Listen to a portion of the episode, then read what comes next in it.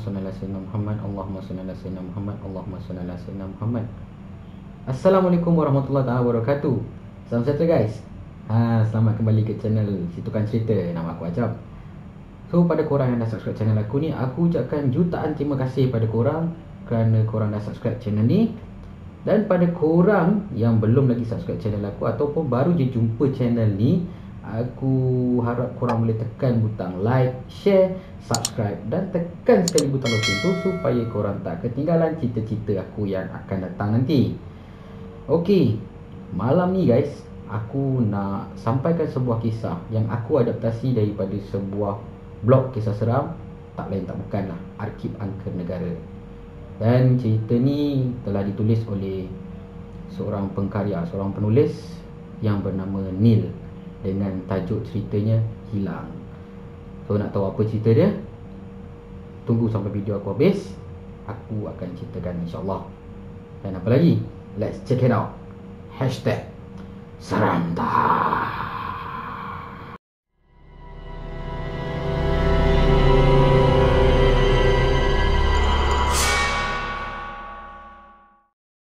So guys, basically cerita dia macam ini eh. Dia mengisahkan sebuah keluarga Suaminya bernama Halim Isterinya bernama Nur Aida atau Aida. Dan mereka mempunyai seorang anak lelaki Bernama Haziq berumur 3 tahun. Dan anak dia yang kecil ni Pengidap penyakit asma. Okey. So satu hari Aida dengan Halim ni Waktu pagi lah Selepas waktu subuh Yalah sibuk lah Nak pergi kerja Kan? Bersihkan rumah Menyiapkan anak tengah sibuk-sibuk si yang suaminya dia ni tengah mencuci-cuci pinggan mangkuk, bersihkan dapur apa semua. Aida pula kemas-kemas ruang tamu, kemas beg anak, botol susu anak ataupun cukup lah dia ambil botol susu benda semua kan. Ambil inhaler kan. Macam aku cakap tadi anak dia ada penyakit asma. Ambil inhaler masukkan dalam beg-beg anak dia sebelum dihantar ke pengasuh. Lepas tu Aida ni pun sibuk lah kejutkan anak dia, tukarkan baju kan. Anak dia tengah mamai-mamai tu kan uh, tukarkan baju apa semua. Nak dirikan cerita tiba-tiba telefon rumah dia orang berdering. Ok cerita ni base dia tahun 2017 tau. So tahun 2017 memang kita semua dah ada handphone dah ada smartphone apa semua kan. So jarang dia orang gunakan telefon rumah. Dan jarang juga orang telefon rumah dia. Dia ada telefon rumah tu pun sebab dia pasang Yalah internet kat base ni apa lagi yang ada telefon kan? Unify lah. Pasal Unify tu dapatkan internet dia Tapi package dengan telefon sekali. Memang jarang orang telefon. Lebih-lebih lagi waktu lepas subuh. Siapa nak telefon waktu lepas subuh? Yang melainkan bos diorang ke apa kan? Jadi si Aida ni dengan pegang si Aziz tu Pelik lah Pandang suami dia. Suami dia tengah cuci pinggan. Ah tak apa kejap kejap. Saya saya angkat. Saya saya cuci pinggan je. Eh tak apa tak apa tak apa. Awak settlekan kerja awak Saya yang kata telefon abang eh. So si Aida ni pun menuju ke tempat telefon. Dia angkatlah gang-gang telefon. Okay bayangkan ni telefon rumah. Hello? Hello? Hello? So beberapa kali Aida hello hello hello Tak ada orang jawab. Orang Cuma dengar bunyi macam Macam tu je. Hello Hei, orang tengah sibuk-sibuk pagi-pagi ni telefon tak nak cakap pula. Hello? Hello? Hello, siapa ni? Hello? I, ini Noraida ke yang bercakap? Ah, ya, Noraida dekat sini. Siapa ni? Ini Mira. Mira mana? Laki dia masa tu tengah bawa dah habis lah cuci pinggan semua tengah lap-lap tengah keringkan tangan dia. Tak tahu Mira. Mira mana ni? Ini Noraida kan? Iya, ini Noraida. Mira mana ni? Nak apa? Suara tu suara macam budak kecil umur 5-6 tahun macam itulah telefon Mama Ini Mira Mira anak mama eh. Ya Allah Ha? Mira Ha? Mira? Mira? Lepas tu telefon tu macam ada seseorang yang mengambil lah daripada tangan si, si Mira ni Hello, Assalamualaikum Waalaikumsalam Siapa ni? Selamat pagi Puan Nuraida Selamat pagi Ya, siapa ni? Saya Inspektor Asif. Oh, ya, ya tuan. Kenapa tu you? Ni saya ada jumpa seorang budak. Umur lingkungan 10 ke 15 tahun. Uh, Dia kata Puan ni ibu dia. Betul ke? tapi anak kami kami pernah laporkan dulu. Memang 10 tahun dulu dia dah dia, dia kami memang kehilangan anak 10 tahun dulu. Ah tapi tak tahulah budak ni mengaku yang puan ni ibu dia. Jadi puan boleh ke datang ke ibu pejabat daerah? Tu ah. ah boleh boleh boleh. Nanti kami datang sana. Yalah kita pun tak tahu tak pasti lagi kan anak ni betul ke budak ni mengaku puan betul ke dia anak puan ke puan datang sini lah beri keterangan nanti kita tengok macam mana. Ah ah ah. Baik baik. Baik tuan.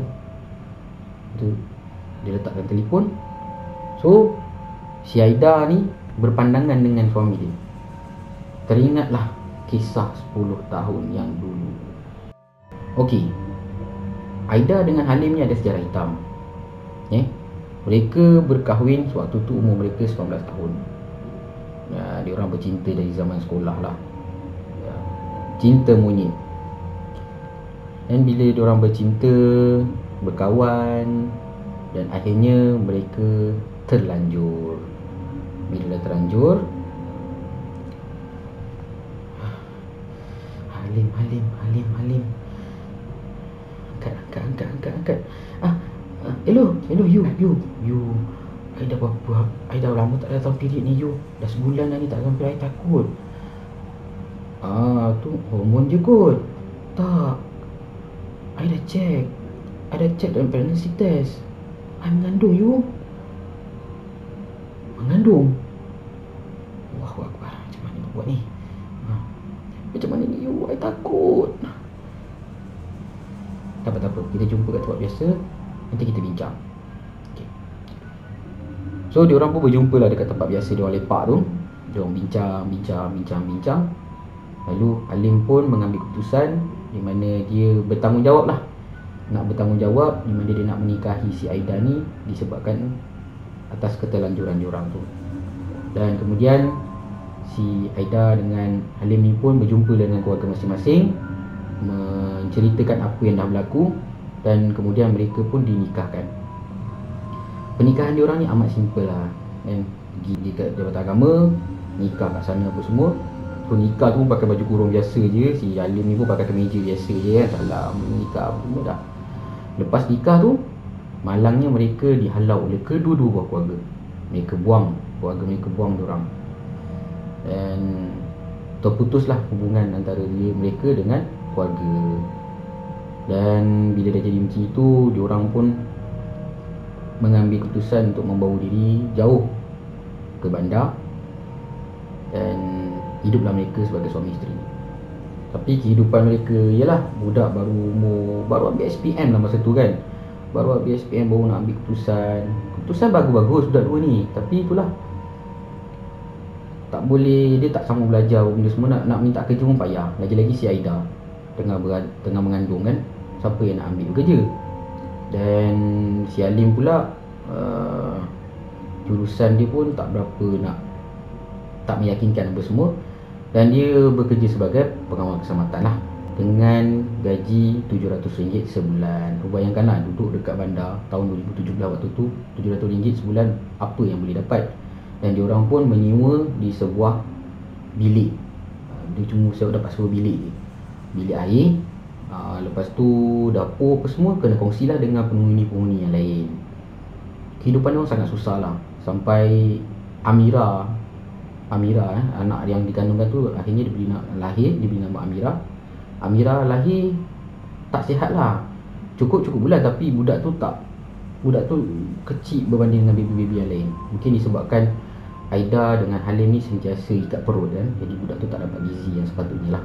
Dan lahirnya Mira ni um, Halim dengan Aida ni Yalah dapatlah berkat rezeki sikit kan? Mana Aida selepas tu dapat bekerja di sebuah restoran Sebagai pembantu kedai Dan Halim pula bekerja Sewaktu itulah bekerja sebagai cashier dekat 7-Eleven Dan dapat beli sebuah motor kapcai untuk mereka lah. Dan sebab sebelum ni diorang bergerak menggunakan pengangkutan awam saja. Jadi So membesarlah Mira ni dengan ibu bapa dia yang tercinta ni lah. Dan satu hari Aida ni bawa Mira pergi tempat kerja dia Pemajikan dia sebenarnya pun tak kisah. Kan? Si Aida ni nak bawa anak dia si Mira ni datang tempat kerja dia. Sebab dia Sebab owner ke- restoran tu faham keadaan kehidupan Halim dengan Aida ni lah. Aida ni dia, eh sorry Mira ni dia sukalah main-main dekat dalam kedai kan? Satu hari Si Mira ni datang dekat mama dia lah. Mama, mama, mama Mama Ya, nak apa? Mira janganlah kacau. Mama Mama kan tengah sibuk kerja ni. Mama boleh tak Mira nak 20 sen? Nak buat apa 20 sen? Nah, Budak 5 tahun cakap kan. Nak 20 sen je Nak beli coklat dekat kedai depan tu. Mira tengok anak dia. Nah, Ambil lah 20 sen. Pergi beli. Lepas tu nanti datang sini balik tau. Jangan pergi mana-mana. Okey mama So si Mira ni dengan happy lah jalan terkidik kidik kidik kidik Pergilah kedai apek depan tu nak beli uh, Coklat kata dia.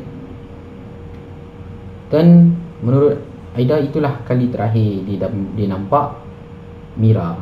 Dan kemudian Mira dilaporkan hilang tanpa kesan. Dan kedai apek tu Apek ni diambil keterangan lah Sebab apek tu yang kali terakhir Nampak si Mira ni kan habislah kedai dia semua kena dengan polis kan. Tapi tak dapat jumpa apa-apa bukti yang Mira ada disembunyikan atau apa-apa kat situ lah. So itulah kisah Mira 10 tahun yang dulu. Sebelum si Aida dan Alim terima panggilan daripada seorang budak yang mengaku dia Amira kan? Dan kemudian ada polis suruh datang ke pejabat. Ibu pejabat polis. Tu terkucur-kucur lah uh, suami isteri ni menyiapkan anak dia orang dia semua nak pergi ke ibu pejabat daerah yang di, dinyatakan tu lah. So lepas pergi ke pejabat masing-masing kan okay, waktu ni diorang dah hidup dah selesa sikit lah. Uh, yang si Aida dah kerja dengan jabatan kerajaan si suami ni pula dah bekerja sebagai mekanik di sebuah bengkel yang agak besar apa benda semua. So dia orang agak dah selesa lah hidup. Orang dah ada kereta rumah dah ada rumah sendiri semua kan So dia orang pergilah jumpa bos masing-masing minta kebenaran untuk nak uruskan lah perkara-perkara berkenaan dengan berkaitan dengan si Mira ni tadi. So dia orang pun pergi ke pejabat polis yang dinyatakan. So dalam dalam kereta tu si Alim ni bawa kereta dengan keadaan yang sugul macam dia per- perasaan dia bercampur bau sama ada nak happy sebab anak dia yang hilang dulu dijumpa semula kan Lepas tu si Aida ni tak habis-habis lah menangis. Uh, Terisak-isak dia menangis kan. Lepas tu anak dia dekat belakang Tanyalah Papa Eh ini kan jalan nak pergi rumah Mak Ani sana tu. Kenapa kita tak pergi? Oh hari ni Papa dengan Mama nak pergi jumpa seseorang. Oh dekat mana? Kita nak pergi balai polis. Ah, Aziz duduk diam-diam Aziz. Nanti jatuh. Eh sayang eh. Duduk diam-diam. Kenapa mama nangis? Hmm, tak ada apa. Mata mama masuk abuk. Uh, Aziz duduklah diam-diam. Aziz nak susu? Nak? So si Aida ni hulur susu pada Aziz. Jadi Aziz pun baring. Peluk dia punya teddy bear Teddy, dia punya teddy bear pula. Dia punya dinosaur warna, warna ungu tu Dengan sambil minum susu. Dan dia pun tertidur dekat belakang so sepanjang perjalanan tu lah dia tidur. Halim memandu sampai dekat balai polis parking terus Dua-dua ni turun kereta Melulu terus pergi ke uh, Tempat laporan Ke dalam balai polis lah. Sampai kat kaunter uh, Buat laporan tu Dia jumpa dengan salah seorang Pegawai polis Anggota polis dekat situ lah. Assalamualaikum cik. Selamat pagi. Oh ya. Ah, Ya puan? Ya puan Ya cik. Uh, Apa yang boleh saya boleh bantu? Um, Tadi pagi lebih kurang dalam pukul 7 pagi Saya terima lapor Saya terima panggilan daripada Balai polis ni lah. Daripada Tuan Asif. Dia ada? Tuan Asif eh? Maaf puan. Cik Saya baru kat sini kejap eh? Saya tanya dengan Sajen. Sajen Din. Sajen Din kata Kejap kejap. Tengah Saya tengah uh, Cik dengan puan boleh tunduk kejap ya? Sekejap lagi Sajen saya akan entertain Okey okey. Tu lebih kurang 5 minit macam tu Sarjan Din pun datang. Ya cik, ya puan, apa yang saya boleh bantu? Oh, Sarjan Din Ah, ya saya Sarjan Din Ah, macam gini. Ah, Halim pun bangun lah daripada tempat duduk dia. Macam gini Sarjan, tadi pagi saya Rumah saya ada terima panggilan lah Daripada seorang inspektor. Nama dia Tuan Asif. Dia ada ke kat sini? Ah, maaf cik, Tuan Asif tak ada dekat sini. Memang saya dah lama dekat balai Memang tak pernah ada uh, inspektor ataupun anggota kita nama Asif. Lepas tu Alim pandang ke belakang Tengok Aida. Aida pun bangun lah tergesa-gesa. Ha, Ada, ada. Nama Tuan Asif tu ada. Tak ada lah yang. Tak ada. Ya memang tak ada nama Tuan Asif kat sini. Ada apa tu Macam ini Tuan Asif tu ada call kita Dia minta kita datang ke balai ni Sebab ada seorang budak Claim yang kami ni ibu bapa dia Sebab memang kami memang Dulu ada buat laporan lah Tentang anak kami yang hilang di balai, balai ni juga Ah, ya, baru saya teringat tuan dengan puan dulu. Ya, betul betul betul. betul. Tapi tak ada pula kita punya anggota nak buat laporan jumpa budak ke apa. Tak ada memang sampai sekarang kita masih siasat lagi kita nak cari lagi budak tu. Tuan-tuan dan puan pun tahu kan? Itulah. Memang tak ada puan, memang tak ada. Kami minta maaf sangat-sangat. Kalau ada memang dah diberitahu pada saya. Saya rasa ni mungkin ada orang yang nak mendengki tuan dan puan ni. Apa kita buat laporan dulu? Mungkin ni prank call. Ay, Ya Allah. Sampainya hati orang-orang ni. Dan orang pun duduk semua dekat kaunter. Sarjan Din tadi tu Ambil laporan Tentang panggilan tersebut lah So selesai buat laporan apa benda semua. So sementara nak tunggu Sarjan Din tu buat pengesahan apa semua kan Si Aida dengan Halim ni duduklah dekat tempat menunggu. Duduk kat tempat menunggu Si Alim ni pun bercakap lah Kalau Mira ada lagi Mesti umur dia dah 15 tahun kan. Mesti dia cantik macam awak. Awak ni Bukan-bukan je. Tiba-tiba Alim ni macam Terkedu sekejap Masya Allah Astaghfirullahaladzim Yang anak kita Haziq Terus Ya Allah Anak aku Haziq so, Dua-dua ni bangun lah. Dua-dua bangun. So dia orang pun berlari lah. Berlari menuju ke kereta. So balai dia balai tu nak ke kereta agak jauh juga. Berlari lari lari lari so sampai kat kereta tu dia nampak Aziz dah. Tengah tercungap-cungap. Mata dah mata dah macam gitu kan Ya Allah Aziz Aziz Aziz Aziz bangun Aziz buka pintu nak Aziz Aziz Si Halim ni cuba buka Tapi pintu tu terkunci Pintu tu terkunci dari dalam Abang, kunci kita kat dalam. Masya Allah. Si ada nampak kunci tu macam terbuai-buai tau kat dalam tu. Macam ada orang yang tengah terketis kunci tu. Abang, cepat bang. Cepat minta bantuan bang, minta bantuan. So, si Alim ni pun lari lah. Lari masuk ke dalam balai semula, minta bantuan daripada anggota-anggota polis yang ada kat situ. Cik, cik, cik, cik, tuan. Eh, cik, cik, cik. Kenapa ni, cik? Tuan, tuan cik, to, to, tolong anak saya, anak saya terperangkap dalam kita cik, tolong cik, tolong, tolong. Ah, sekejap, sekejap. Oh, polis ni pun, ah, eh panggilkan ni, gini, gini. Ah, dia bagi arahan lah, bagi arahan gini, gini, gini, gini. So, sementara tu, si Aida. Haziq, Haziq sayang, Haziq. Buka pintu nak. Haziq, bangun Haziq. Dia tengah tepuk-tepuk tingkap kereta tu kan.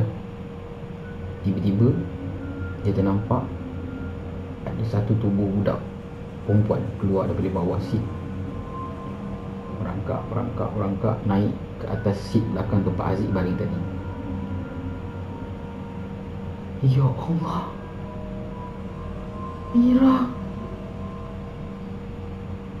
Tu Bayang Dia macam nampak macam agak-agak bayang gitu lah. Just bayang Budak perempuan. Tapi mula-mula muka Mira Tapi lama-lama muka dia Kembung Pucat Ada bulat-bulat sikit. Lepas tu macam nitis-nitis air Sini. Lepas tu dia peluk. Sambil dia tengok Aida tu dia peluk si Aziz. So Aida ni macam terkaku. Tak nak tak nak apa dia gitu je. Lepas tu Perlahan-lahan Tangan bayangan budak perempuan tadi tu Pergi ke muka Aziz Dia tekuk mulut dengan hidung Aziz. Tiba Aida Aziz Aziz bang sayang. Ya, Jangan Mira tu adik awak. Itu adik Mira Aziz. Mira Aziz. Lepas tu tiba-tiba Aziz ni menggelupur Menggelupur, menggelupur, menggelupur Lebih kurang dalam 30 second dekat seminit itu dia menggelupur Tiba-tiba dia diam, kejung Aziz, ya Allah. Aziz Aziz bangun sayang, bangun. Alim pun datang lah dengan anggota-anggota polis tadi. Ni cik, ni cik, ni cik kita saya So sementara Sementara polis tu tengah nak buka pintu dia semua kan? Aziz Kenapa? Kenapa? Sabar, sabar, sabar. Kejap, kejap Kita selamatkan anak kita. So pintu pun dapat dibuka. Terus si Mira ni menerkam. Menerkam si Aziz ni lah bawa keluar Hmm Lepas tu ah, Alim bangun lah. Cik, cik, tolong cik, telefon ambulans cik. Cik, tolong cik, anak saya cik, tolong telefon ambulans cik. Ini semua salah mama Aziz. Ini semua salah mama. Mira, maafkan mama Mira. Maafkan mama Mira. Lepas tu si Alim ni macam terdengar nama Mira. Eh, dia terus pergi lah menerpa pada si Aida ni lah. Yang, yang sabar, yang sabar, yang sabar. Tak apa, kita tunggu ambulans sampai kejap lagi. InsyaAllah anak kita selamat. Ini semua salah saya bang. Ini semua salah saya apa yang awak cakap ni? Sabarlah, sabar. InsyaAllah anak kita selamat. Awak jangan macam ni. Tak, ini semua salah saya. Apa yang jadi pada Mira? Semua salah saya. Si Alim ni macam terkedu sekejap. Kenapa isteri cakap macam tu? Sebenarnya, saya yang menyebabkan Mira hilang. So, flashback. 10 tahun yang lepas, waktu Mira hilang. So, pada hari yang Mira nak pergi beli coklat tu, Sebenarnya Mira balik semula ke kedai tu. Mira balik semula ke kedai tu Dan dia bermain-main di belakang restoran. Belakang restoran tu agak sunyi lah. Agak sunyi. Cuma kat situ adalah basikal Budak kecil apa semua kan. So dia main-main-main-main Masa tu Aida ni nak keluar buang sampah. So bila nak keluar buang sampah Dia ternampak Si Mira ni tangan ni tengah dipegang oleh seseorang Seseorang lelaki. So dia terdengar perbualan lelaki tu cakap dengan Mira. Adik nama siapa? Nama saya Mira Oh adik ni cantik Ni comel lah Nak ikut uncle tak? Kita pergi jalan-jalan makan aiskrim nak tak? Nak ikut tak uncle Asif? Hmm, nak nak Kejap eh Mira tanya dengan Dengan mama Mira Tu Si Aida ni buat tak tahu je lah so, Mira ni bila-bila ni Mama, mama, mama boleh tak nak ikut Uncle Asif pergi uh, jalan-jalan makan aiskrim Sekejap je boleh tak? Lepas tu si sebenarnya budak ni Si Asim ni sebenarnya dah takut tau Sebab Sebab Yelah dia ada niat tak baik Terhadap Mira ni. Dia nampak mak Mira dekat situ Dia macam takut lah. Dan tiba-tiba Asim pelik tau. Bila Mi, bila Aida berjawab Hmm pergilah sana. Sebab Aida Waktu tu ketika tu Dia terdengar macam bisikan Bagi dia pergi Bagi dia pergi Bagi dia pergi Ha, pergilah sana. Thank you mama. So dia uh, Mira ni pegang tangan Aida, cium tangan Aida, lepas tu dia ikut lah.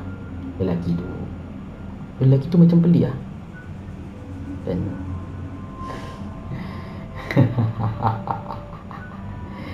Cium dek So dia bawa Mira pergi Pergi mana tak tahu So si Aida masuk dalam kedai Sama buat kerja dan lepas tu dia berlakon lah. Seolah-olah anak dia tu hilang beritahu kat suami dia buat laporan polis apa semua.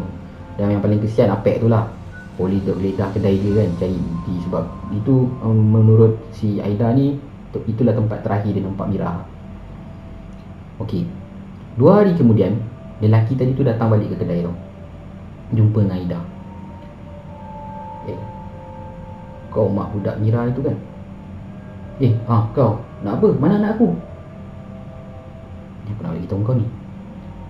Anak aku dah mati. Sampai mati kau kerja dia. Aku tak tahu. Kau yang buat Aku tak tahu. Kau nak buat apa dengan ni Kau buat lah. Betul ni? Aku tak nak beritahu dah. Okey. So lelaki tu pula. Kenapa Aida buat macam tu? Sebab dia rasa tertekan. Waktu tu kehidupan dia sangat susah kan Lepas tu dia kerana Mira ni Dia pun tak nak Mira ni ada dekat ada dekat dunia sebenarnya. Dia pun tak tak nak dia mengandungkan Mira ni sebenarnya. Kan? Dia rasa terbeban kerana dia terpaksa kerja siang dan malam Kerana nak menyara si Mira ni. So dia buatlah macam tu. Kan? Ada peluang kan? Ada peluang nak buat macam tu dia buatlah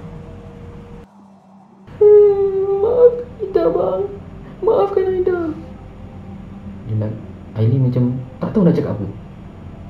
Aileen tu duduk. So, Masa tu ambulans dah sampai. Ambulans sampai kan? Polis semua dah turun kat situ kan? Aileen cuma dengan suara lemah. Kau Memang ibu yang kejam. Aku kejam. Aku kejam. Mira maafkan mama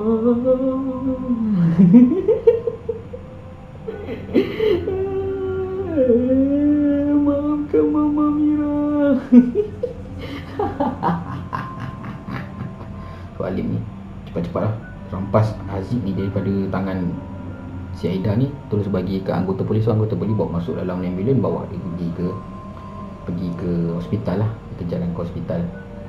Dan Aida pula kat situ kejap ketawa, kejap nangis. Lepas tu dia hantuk-hantukkan kepala dia dekat kereta. Dan Halim terkedu melihat keadaan Aida begitu. Seraya dia terpandang dalam kereta dia ternampak Mira sedang duduk dalam kereta dan melambai kepada Halim dan juga apa yang jadi kepada Asif menjadi misteri sehingga hari ini.